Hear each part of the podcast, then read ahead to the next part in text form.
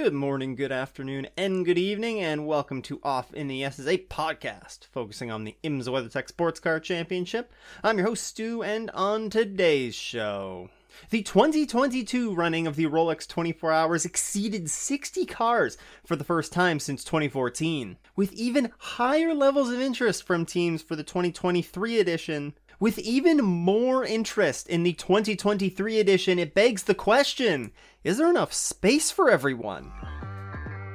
Entries opened for the 61st running of the legendary season opening IMSA race back on October 11th, and now, just less than a month after opening up those entries, IMSA's already cautioning competitors that there may not be enough space for everyone on the grid. IMSA President John Doonan had this to say It's a nice problem to have, frankly. We've seen a tremendous amount of momentum for the sport, for IMSA, and all of the fans of IMSA, and I think 2023 is not going to be any different. Even compared to a year ago at this time, we've had another lift in interest from competitors wanting to run the Rolex 24 and the WeatherTech Championship season as a whole. New cars aside, it's a really special time for the sport. The good news is not one class can be singled out in terms of the momentum and the growth that we're seeing. LMP2 has seen a lot of interest in the last couple of seasons. In particular, some teams that have traditionally competed in Europe are interested in coming to the North American market. LMP3, in a similar manner, has attracted an entry number that's in sort of a sweet spot. You add up all of those, and that's probably half your Rolex grid, with the other 50% GT cars. Now let's just take a step back here and see where the additions really are going to be coming from to the grid this year. And we're going to start off with the obvious addition here in those GTP cars. So, of course, the GTP category is going to be new for IMSA in 2023. Um, this comes at the subtraction, though, of the DPI cars from the grid.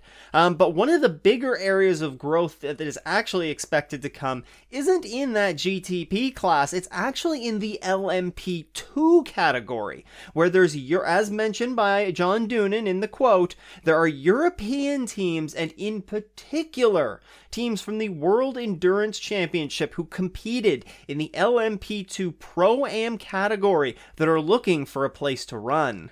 You see, this past summer, the World Endurance Championship, they made the decision to remove the Pro Am category ahead of the 2023 season. This Pro Am category mandated that a bronze rated driver was part of the roster, and now the teams that did race in this Pro Am category with that bronze driver are turning to IMSA as an alternative. Graham Goodwin of Daily Sports Car has an updated article that currently lists four additional entries that are seriously considering coming over to Daytona for the Rolex 24 and perhaps some of them for the other Michelin Endurance Cup races.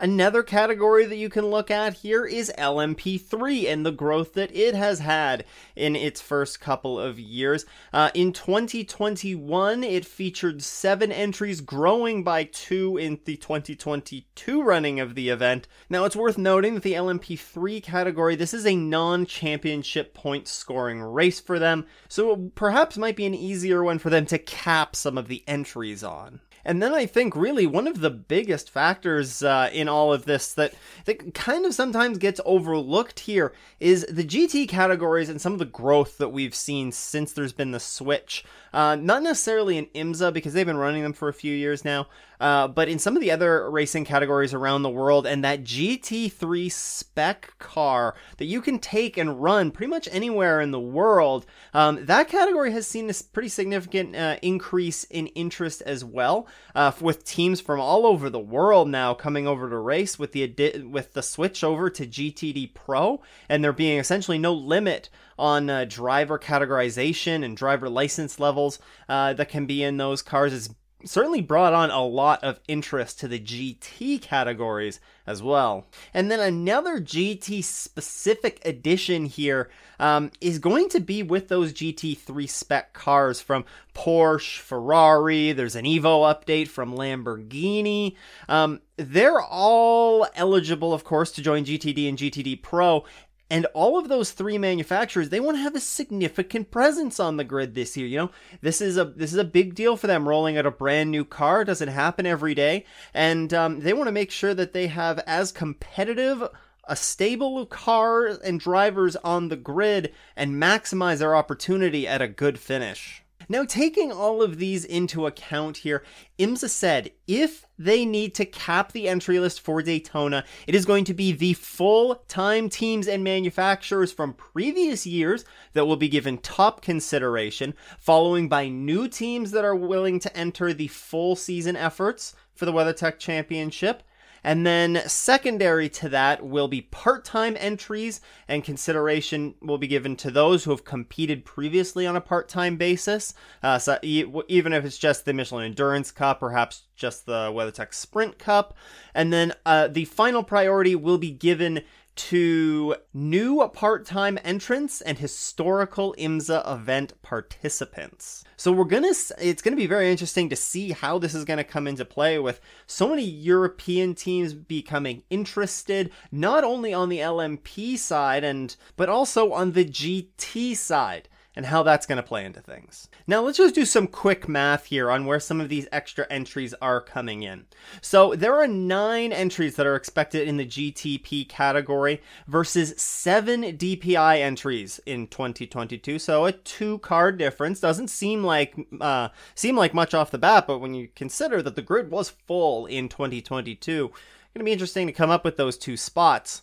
Putting a conservative estimate on LMP2, I it sounds like they're going to be in and around the 10 to 12 mark in LMP2s versus the 10 mark that they had in 2022. And again, there's a lot more, I guess, assumptions that are being made in that, but I think it's safe to say that lots of the established LMP2 teams are going to be staying, and it does sound like the there's significant interest for LMP2 European teams to make the trek over. So I think an addition of two sort of in that area is probably safe. LMP3 is an interesting one.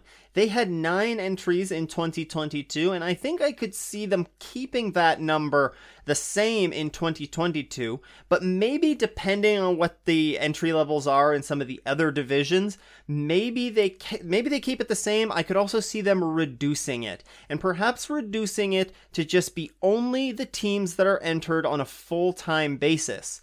Uh, last season, there were only, I believe, eight entries that competed in the full season IMSA WeatherTech calendar. So limiting to that might save an entry or two that you could perhaps hand over to the GTP category. And then the remainder of the field kind of falls to the GT categories GTD and GTD Pro. Not gonna nickel and dime on how many entries we could see in each one of those, but IMSA stated that around 30 are half the field being LMP cars and around half the field being GT cars is kind of the happy medium it sounds like they want to be in.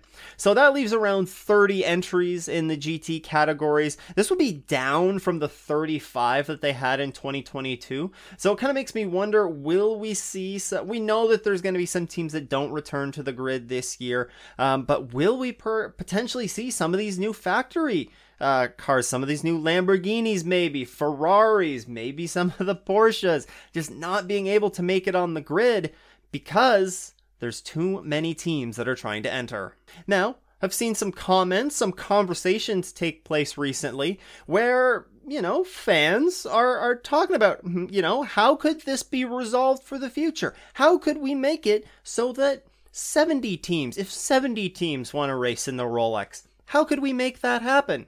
Well, seen a few interesting proposals. One of them being a qualifying type race. Uh, we see this every year in NASCAR uh, for their crown jewel race that's also at Daytona, the Daytona 500. Uh, they have two races uh, that they they use to determine some of the final starting positions of uh, of the grid. Now, could this work? Theoretically, sure. You could have it so, you know, the last maybe two or three spots in each class, maybe with the exception of the GTP category and GTD Pro, but any of the Pro Am categories, maybe you have it so the last two, three, four spots of those uh, drivers have to race their way into if you're not locked in from being an entrant in the previous season or whatnot. But I could also see this not working out. And I think it's important to remember here in this case NASCAR, lots of those teams. Could I see this working? Sure, but I'm not really a big fan of it, and I and this is this is why. I think it's really important to remember that especially those pro am divisions that are in sports car racing and in IMSA, they're built on gentleman drivers and gentleman drivers bringing serious cash to the table to be able to race and to be able to support these teams. If you make this proposal to a gentleman driver, hey, let's go and enter this race. We're going to have to spend all this money to get the car there. We're going to have to do a week of testing. We're going to have to do all of these things. But now we have to race our way into the field. And guess what? We're not guaranteed a spot. If we don't make it, if something out of our control even happens, then we're going to be going home and all this money that you're going to be forking out is going to be for naught. I really think that's something that IMSA wants to try and avoid here. They want to make sure that they're not discouraging any gentleman drivers from bringing money and you know, bringing that into the sport because at the end of the day, they really need it. Um, so I, I, can't see this qualifying type race like NASCAR has uh, going forward. Another option, doubling up the pit stalls. Now, this is something that you hear about from time to time in some large endurance races. But I think this is going to be a tricky one to make work in IMSA. Now, there are forms of motorsport that you know, teams uh, the highest levels of motorsports where teams share a pit stall. For F1 is the first one that comes to mind, of course, where teams, the same team cars share the same pit stall. So it means that they can't, sometimes they have to do um, double stack pit stops, uh, which is not something that they currently have to worry about right now in IMSA. Um, I believe it's also present in the uh, V8 Supercars series, at least for the Bathurst 1000, when they do have some additional cars on the grid. Don't quote me on that one though. But I just don't know if I see this working out that well for uh, for IMSA. There's a few logistical kind of issues that I think they'd have to get over. Uh, first of all, the, just the way that IMSA pit stalls are assigned, it's uh, an alternating order between a GT team and a prototype team. Um, but then another caveat within that especially for the GT teams, if they have two, so for instance, Vasser Sullivan, they have two entries, uh, they get stacked right beside each other on pit road. So both of the, it's easy access for the crews, everybody's all together. It just makes sense. But it's still overall alternating from prototype team, GT team, prototype team, GT team. If you go now to doubling up pit stalls, how do you determine who gets doubled up on? Do you just automatically start putting a GT team in a prototype team's pit stall, maybe other than the GTP cars?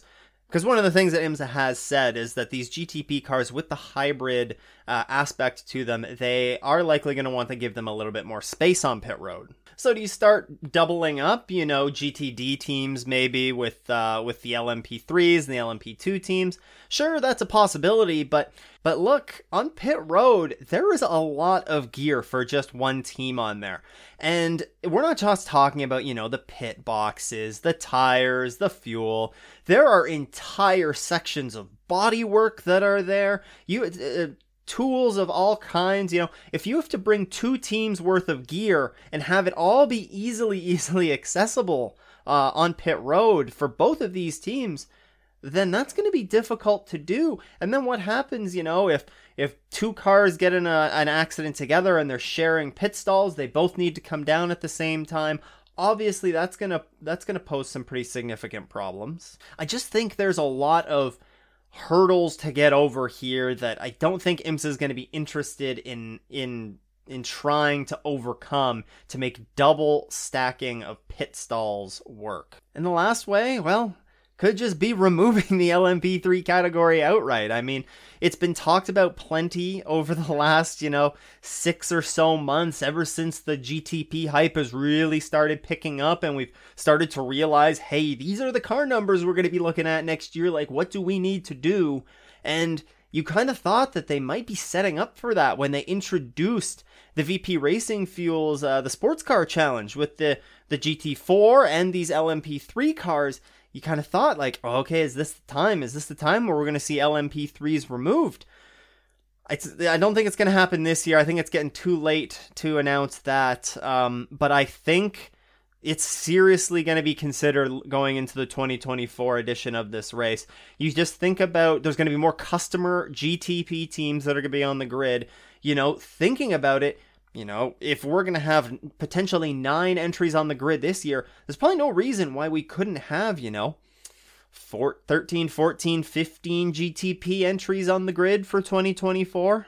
And that's not even to mention the new Corvette and the new Mustang GT3 cars that are also going to be on the grid for that edition. I think ultimately, at the end of the day, removing the LMP3s kind of makes the most sense. Uh, not for the 2023 edition, but for the 2024 edition and beyond, perhaps. Have them transition to the VP Racing Fuel Sports Car Challenge and uh, and have them race there. And then you can have the GTPs, LMP2s, if depending on what the his the future of that holds for them.